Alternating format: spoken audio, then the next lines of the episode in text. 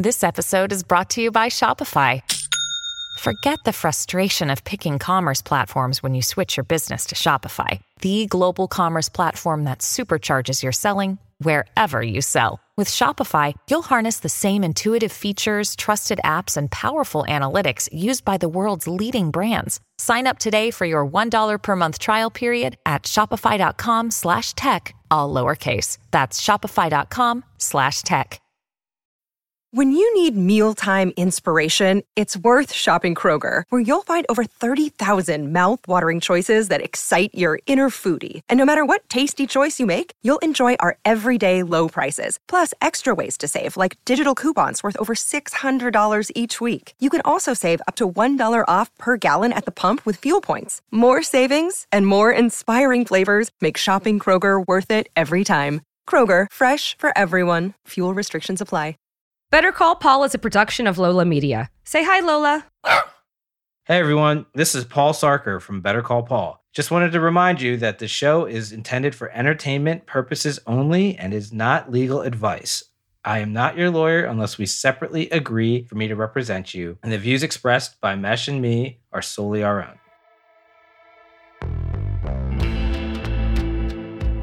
Hey everyone, welcome back to Better Call Paul, the show where we discuss the legal and business side behind the scenes of Hollywood, sports, and entertainment. I'm your co host, Paul Sarker, former Marvel lawyer, current Greenberg Traurig media attorney. And I'm your other co-host, Mesh Lakhani, pop culture enthusiast. Paul, how you doing today? I'm doing well. You know, it's a chilly weekend in New York, but it feels like spring is around the corner. I do have an announcement to make, but I think it might be embargoed, so we'll maybe we'll make it next week. Yeah, things are good. Things are good. a lot of hard work, and um, it's it's starting to pay off. Yeah, that was So- a cliffhanger. Mesh, let's let's jump right in. oh, congrats to you! Now you're an uncle, Uncle Yes. Mesh. Yes, thank you. My my sister had a kid. Uh, her and her husband. Very happy for them.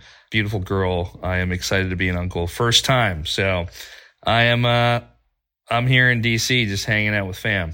Very cool. Well, congratulations. I am uh, an uncle many times over, and I can tell you that it's the most fun because there's like it's only the the good stuff without the real responsibility. That's what I hear. yeah, maybe you have to change a diaper or two, maybe once. Yeah, I'm But sure I, I will Yeah. at some point. But yes, thank you very much. Appreciate it. Well, let's get into it. I'm wearing a Yellowstone type shirt jacket this week because we got some Yellowstone drama. I guess cut right to the chase. Kevin Costner, who is John Dutton, the patriarch of the Dutton family, by far the lead star of Yellowstone, which is, you know, the most important show on Paramount, number one show in America by a lot of metrics, has like 12 million viewers for season four, and season five was around that apparently there's a story and it's disputed his side saying one thing and paramount saying another but apparently it was reported in puck that kevin costner has long been a little bit of a prima donna on the show has been difficult to work with has caused some morale issues. And then recently because season five was 14 episodes and they broke it down into two parts. So they had eight episodes to start which is almost like a season order.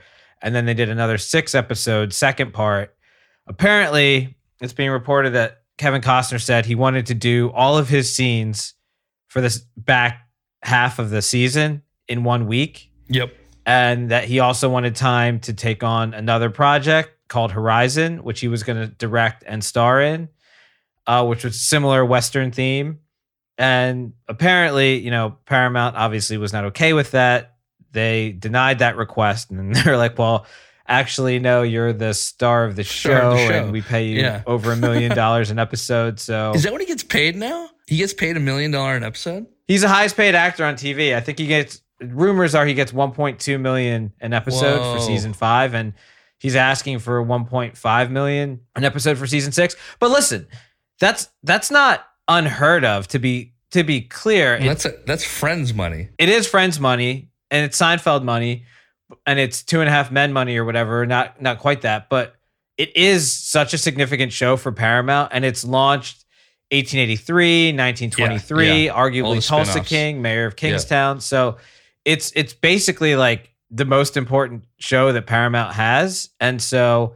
you got to imagine they're generating some revenue. They're selling paramount plus subscriptions although back seasons are on Peacock, which is probably This you know, goes back to my thing of like I rem- I keep going back and forth trying to figure out where uh, Yellowstone is. That said, you know, I would consider myself or used to consider myself a diehard Yellowstone fan. I used to talk about it all the time, was obsessed with it. So crazy. Sometimes I would even ask people, "Oh my god, does this stuff actually happen in Montana?" To when then someone said to me like, "Are you an idiot? And uh, how could you actually believe that this stuff would really happen?" And I was like, "Well, I don't know. I don't know what happens in the West."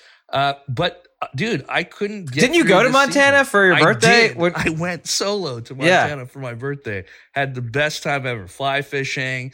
Uh, you know, I shot some what do they call it? Skeet shooting. It was great. I ate some elk. It was it was a magical time. But this show, this season, for some reason, I just couldn't get through it. And I think because they had that mid season like stop, I'm like now I've forgotten where I am, and it might be a while for me to get back into it. And I've heard people complain about this season, but maybe this is just because of all the drama that's happening, and and the fact that there's all these spinoffs happening too. Well, that's the thing. So, you know, it's like if you're Paramount, and I haven't discussed this with anyone at Paramount, this is just speculation from what's on the internet and and being, you know, in similar situations throughout my career.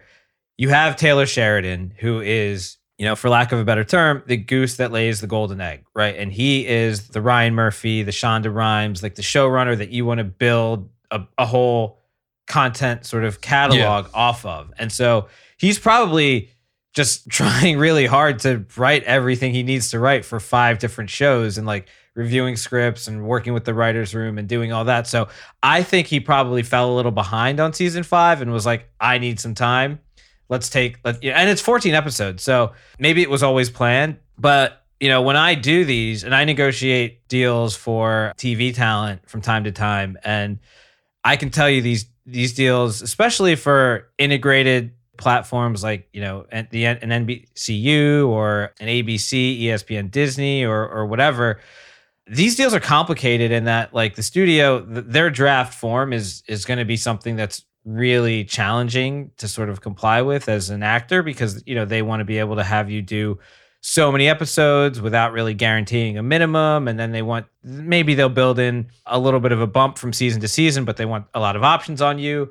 They want to prevent you from being able to take on any sort of other projects in television and they want to have approval rights over you doing things in film that don't conflict with their schedule or maybe even commercials.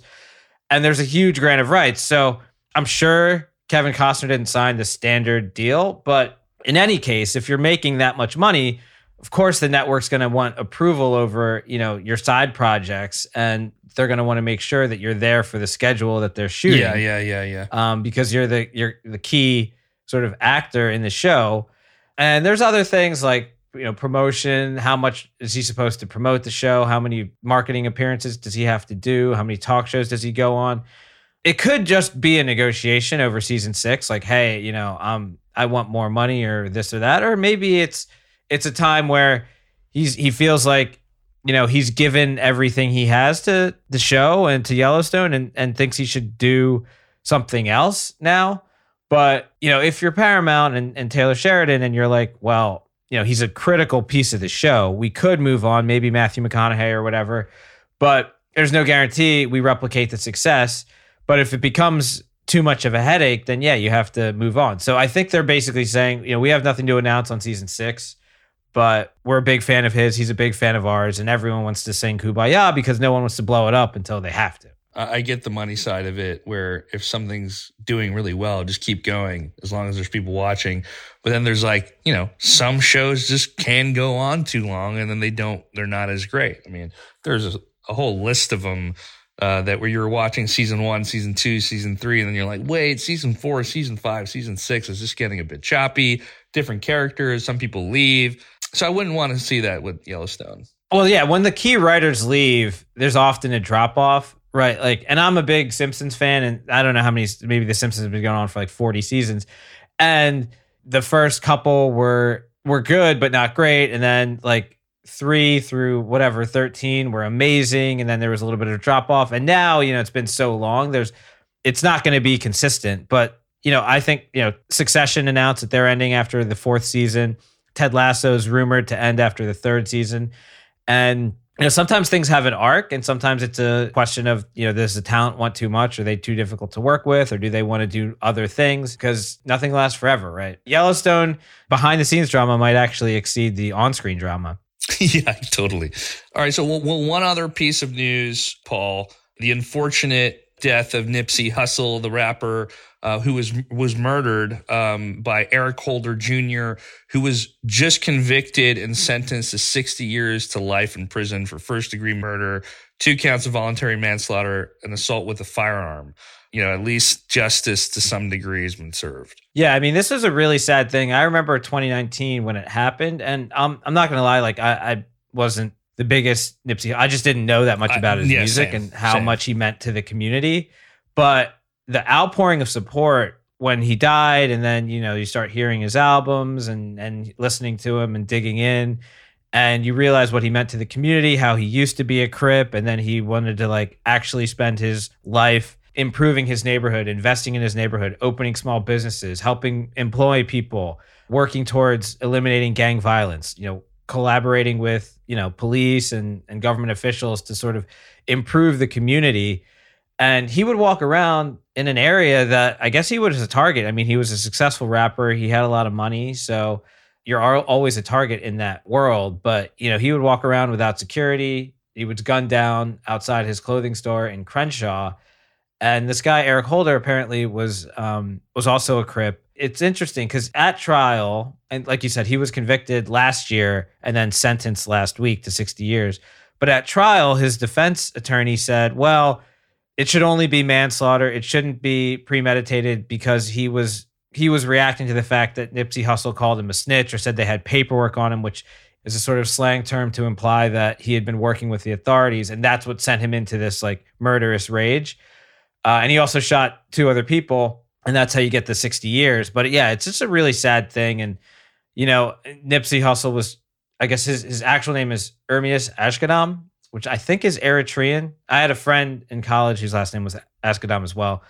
And it's just such a sad thing that someone who wants to be a sort of like a pillar and a beacon in their community and, and change the narrative and give people opportunity and hope is gunned down. I know. It sucks. You know, it's it's almost like if he had escaped and if he had security or if he moved to a nicer part of town and wasn't, you know, like left the community that he was right. born in, maybe he'd still be alive but he didn't want to do that right? Like he wanted to live on his own terms and invest in where he was from. Yeah well yeah very sad and you know in this case uh, glad to see the court system do do their work. Yeah. Yeah i mean the defense said they'd appeal but it's a tragedy for all involved and i, I do feel bad for eric holder jr um, having to spend so much time in, in prison but let's hope that his legacy lives on. Nipsey Hussle's, that is. Yeah.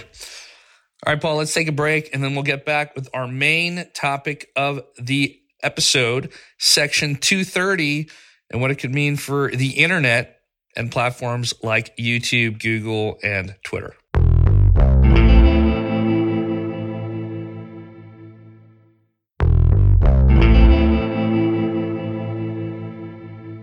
So, Mesh, last week, the U.S. Supreme Court heard uh, oral argument in the case of Gonzalez v. Google which is a case the plaintiff is the family of Nohemi Gonzalez, and she was killed in the 2015 Paris attacks. And her family is suing Google because they're saying that the YouTube al- so YouTube is owned by Google, obviously, yeah. and the algorithm recommended and failed to take down ISIS videos or videos that were sort of like recruitment videos for ISIS and the presence of those videos on YouTube encouraged someone to participate in the Paris attacks.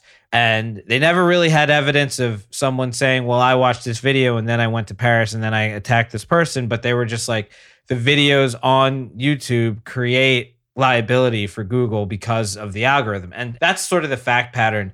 The Supreme Court is deciding this now, and we don't know when the decision will come down, but based on the oral argument and what the justices said, it doesn't seem that a lot is going to change as far as how Section 230 is interpreted. But let me explain what Section 230 is, because I think that's probably critical. And so a lot of people commonly refer to it as the law that created the internet. Really, what it is, it's 47 USC, Section 230. It's the Communication Decency Act. Of 1996. And it basically says no provider or user of an interactive computer service shall be treated as a publisher or speaker of any information provided by another information content provider. And what this actually means, sort of in plainer English, is that if you are a internet distribution platform like a forum, like YouTube, Twitter, Facebook, whatever, you are not liable for the content that third parties post on your platform. So you're not necessarily encouraging it. And also, the second part of that statute is that these platforms also have the authority to moderate their content and to remove content that they deem to be objectionable. So it gives broad latitude and immunity to online platforms. And the reason it does that is to allow the internet to develop, right? Because if you owned a website and you had to worry about, you know, getting sued a million times for someone's video, you would just not let people post videos. You would have a, a completely different vetting process before anything would go live. And it's just antithetical to the open internet to sort of to make these platforms liable. And for example like 500 hours of content get uploaded to youtube every minute i think. And so could imagine how hard it would be to actually error check and moderate and vet all of that the internet wouldn't exist without section 230 it was like 27 almost 30 years ago and to your point as it, the internet was trying to get to where it is today, I mean, it couldn't have gone through all these lawsuits. I, I think one of the examples that are used, if we used a modern day platform today, like Yelp or any type of food review, if you're a commenter on Yelp and you say something about a restaurant, that restaurant gets shut down or they go out of business, that restaurant can't sue that person for making that comment or sue Yelp itself. Well, they could sue the person. They can't sue Yelp. They can't sue Yelp. Yeah. So the section 230 is just immunity for the platform, not for the author. It doesn't protect the person. Correct. Yeah. And so I think now, though, now, given where the internet is and where these platforms are and how powerful they are and the amount of content that, you know, the, um, the amount that we consume, I think the argument is that, you know, these rules don't really, it's not that they don't apply, but we need to have some type of reform around them to make sure that there's accountability. And, you know, in the case of like blaming the algorithm or saying that the algorithm is working in a certain way, because obviously the, the way these algorithms work is that you increase the amount of engagement on a platform. That means that there's more eyeballs. You can sell more ads depending on the type of platform. And so, like, where can moderation actually exist in those areas? I do believe it can actually happen.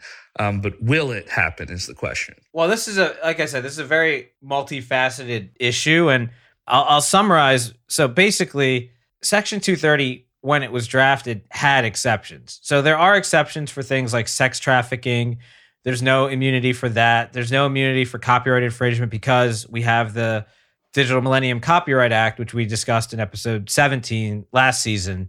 We talked about how these VPN providers that are illegally allowing pirate, you know, sites to operate can be liable. And so there's a whole process for how you take down things that are violating copyright rights. But it's a broad immunity with certain exceptions. And what the Supreme Court is saying is like, okay, well, we hear you that maybe an algorithm is curating content and maybe that just goes slightly beyond just being an impartial platform.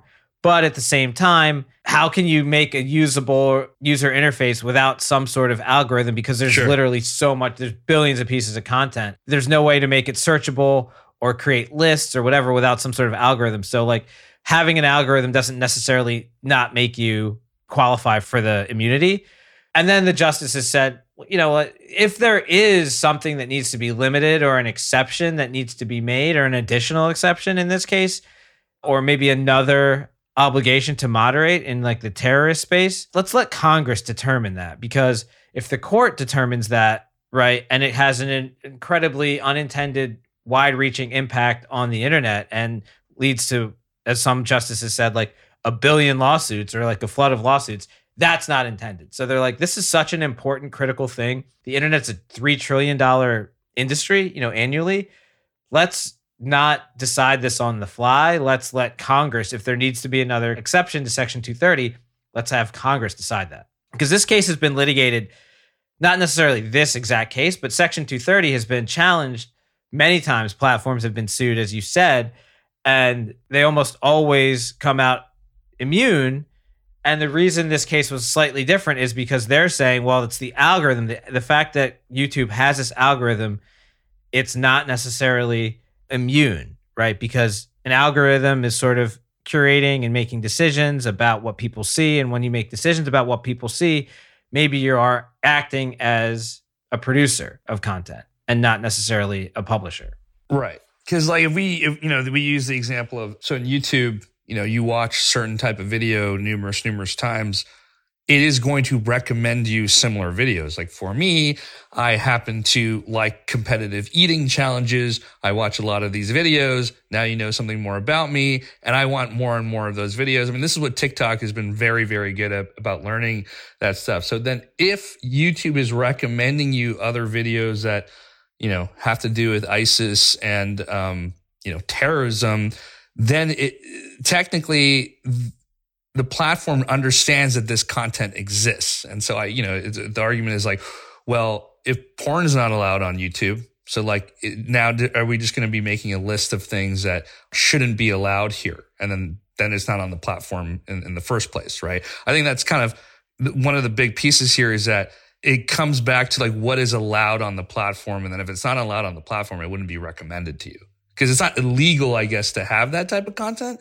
Is that part of it? That's part of it. I mean, but the main thing is the volume of content that is being uploaded and the volume of posts that are being created and the nature of the internet, the fact that it's ubiquitous, that it's instantaneous.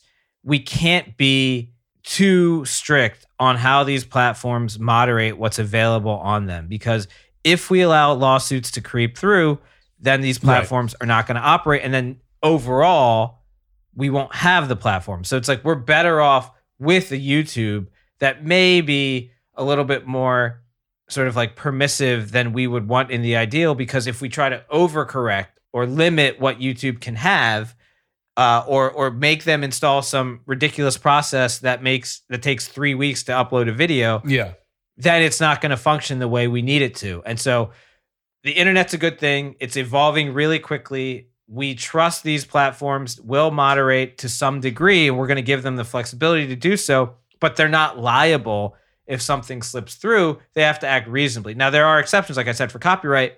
If someone posts video using music that they don't have the rights to, the owner can send YouTube a notice. You have to have a DMCA agent and then say, "Hey, YouTube, my the music in this video is mine. They didn't ask for permission. They don't have a license. Take it down." And then YouTube takes it down. And right, and if they do, then they're not liable.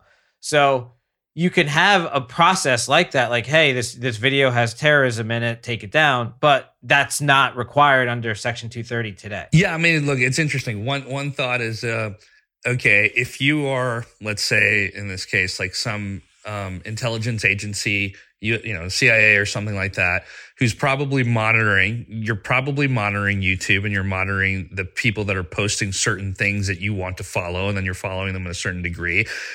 Would you actually want them not to be able to post on YouTube so that you couldn't potentially track them, et cetera? Right? It's almost like you're allowing these people to act in public so that you could potentially have some type of paper trail or see who's watching them or see who's like, you know, going down that rabbit hole. Like I would argue that it probably presents some um, you know, it's actual intelligence information versus if you say, okay, hey, don't, you're not allowed to post any of these things, and how would people actually track that? I'm just curious. I wonder if that's actually going through the heads of why, like, you know, these videos around terrorism are, uh, it's just, it, there's no, hey, you're not allowed to post these. I wondered actually if there's some type of like uh, framework. Well, that, you know, that's Congress's call, right? Like, if they want to make an exception, another exception to 230, they're they're willing. I mean, they have the right to do it. It's a, there's a political process. Whether you think it's a flawed process or a perfect process is really outside the scope of the show. But there is a process, and I think the justices are saying like we kind of want to stay in our lane. Right, right. We don't think merely having an algorithm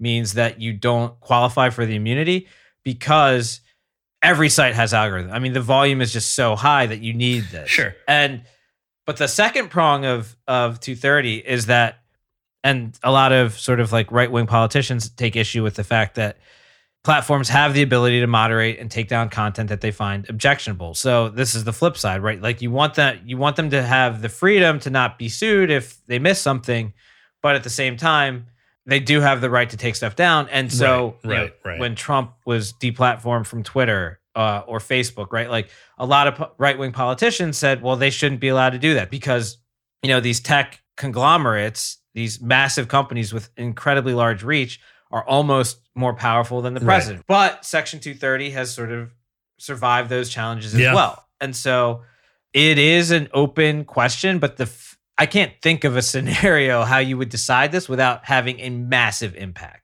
on the internet. All right, folks, we're going to take a real quick break and then we're going to get back right into it.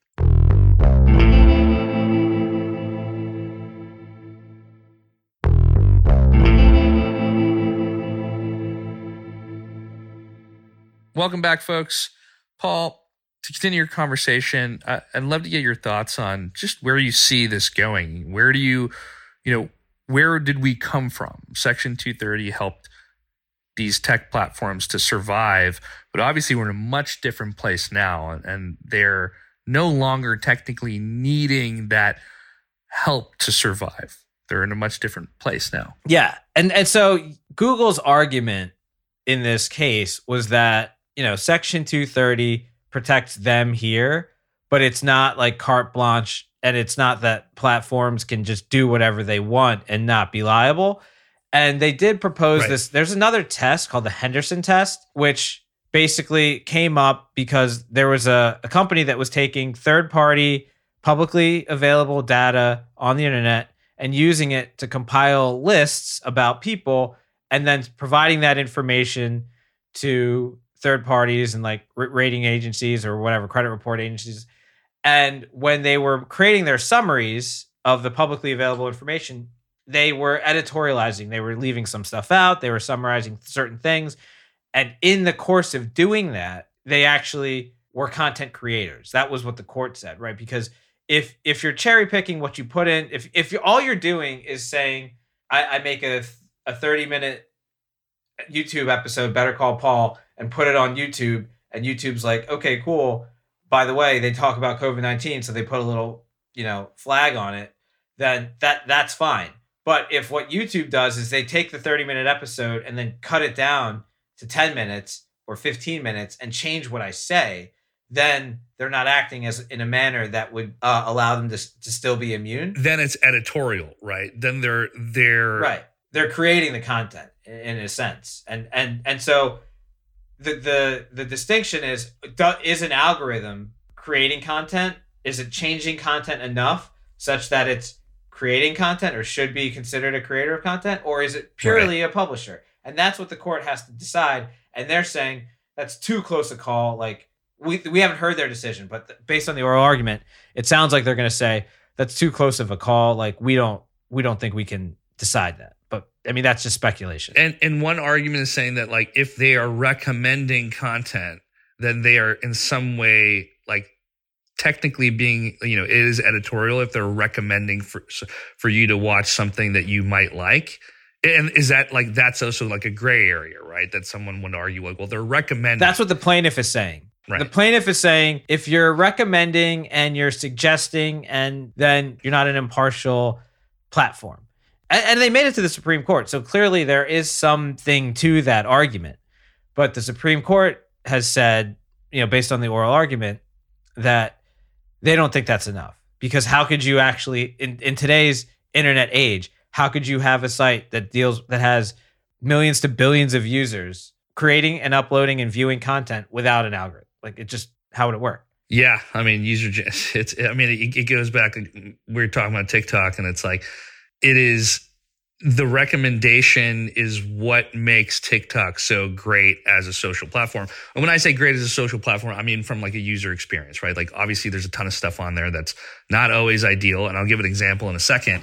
Um, but it was that uh, YouTube, like in TikTok's case, they are known for their ability to recommend stuff that you like, right? So if I'm on if I'm on gardening TikTok, which is a thing by the way, and it's pretty dope, it will start recommending you more videos that are around gardening TikTok, which Well, is I also need to get on that because I'm trying to figure out whether to plant cherry tomatoes you, or. it's it is amazing. Yeah, it's getting to be that time in New York, a couple weeks. And, and you you you will find your answer. So Congress makes a law in the 90s, right? And they have a certain amount of exceptions for this immunity, and you spend billions building out an internet platform, and then all of a sudden, you know, you think you have predictability. You think, oh, this is what the platform has to comply with in the U.S. I can, I have to have a copyright mechanism. I have to, you know, watch for sex trafficking, and you spend all this money developing a product that complies with the law as it's drafted.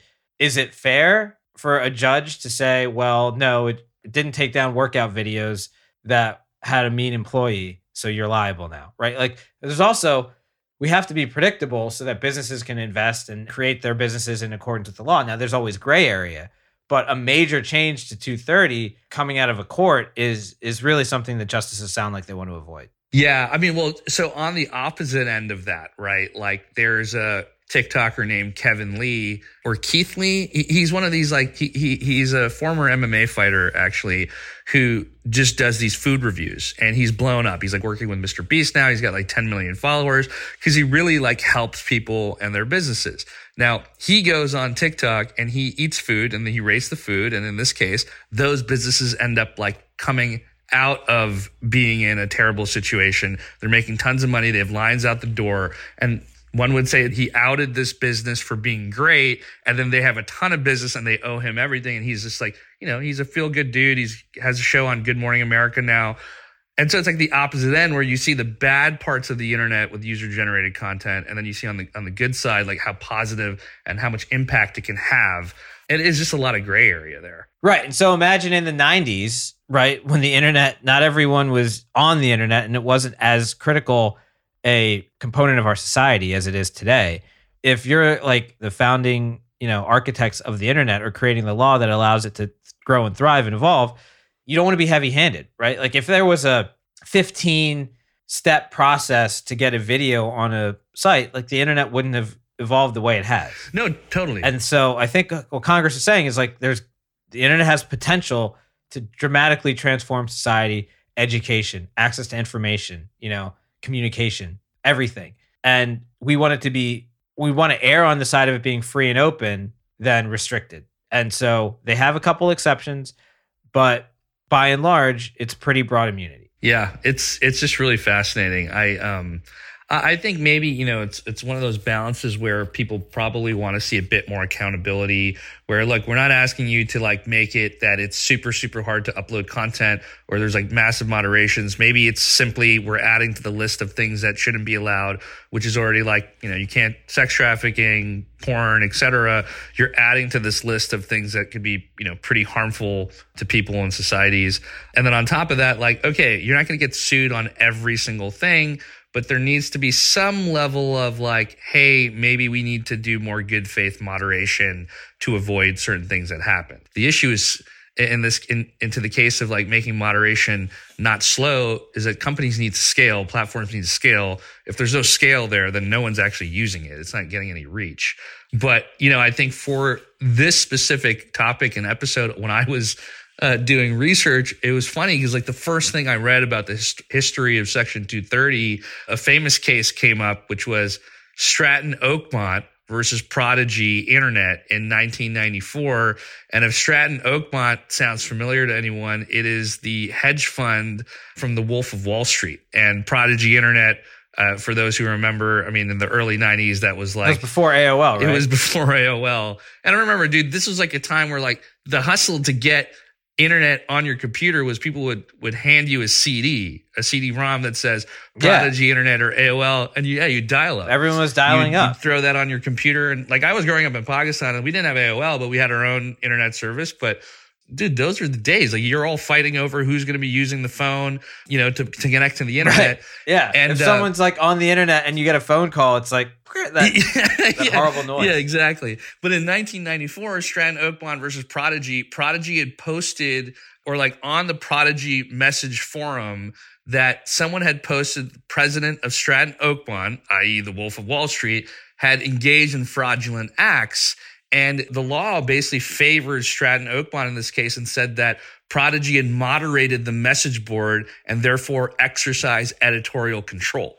And in that case, you know, Stratton Oakmont won that case. And so I, I think it's so interesting that you go back to 1994 and it's very similar problems that we see today that people would argue. Right. Well, 230 came into effect in 96. Right, right, right. And so like this is an example of like okay, well, if that was going to be the case every time something is posted, there's no way you know any of these things would have happened. I mean, it just goes again to like why 230 was important at that time. Right, exactly. You know, a flood of a billion lawsuits. Yeah, in this case, it's like the Wolf of Wall Street versus like an internet company that's trying to change the world. They they're in favor of you know again, if you watch the Wolf of Wall Street, you know how terrible Stratton Oakmont was. Um, so it is just interesting to go and see the history and then now where we are today, which is I don't think these internet companies need help, but uh, they don't need help getting to where the scale that they're at now. But what we need to do is, hey, the world's changed. The way we consume information has changed. The way we create information and content has changed. And,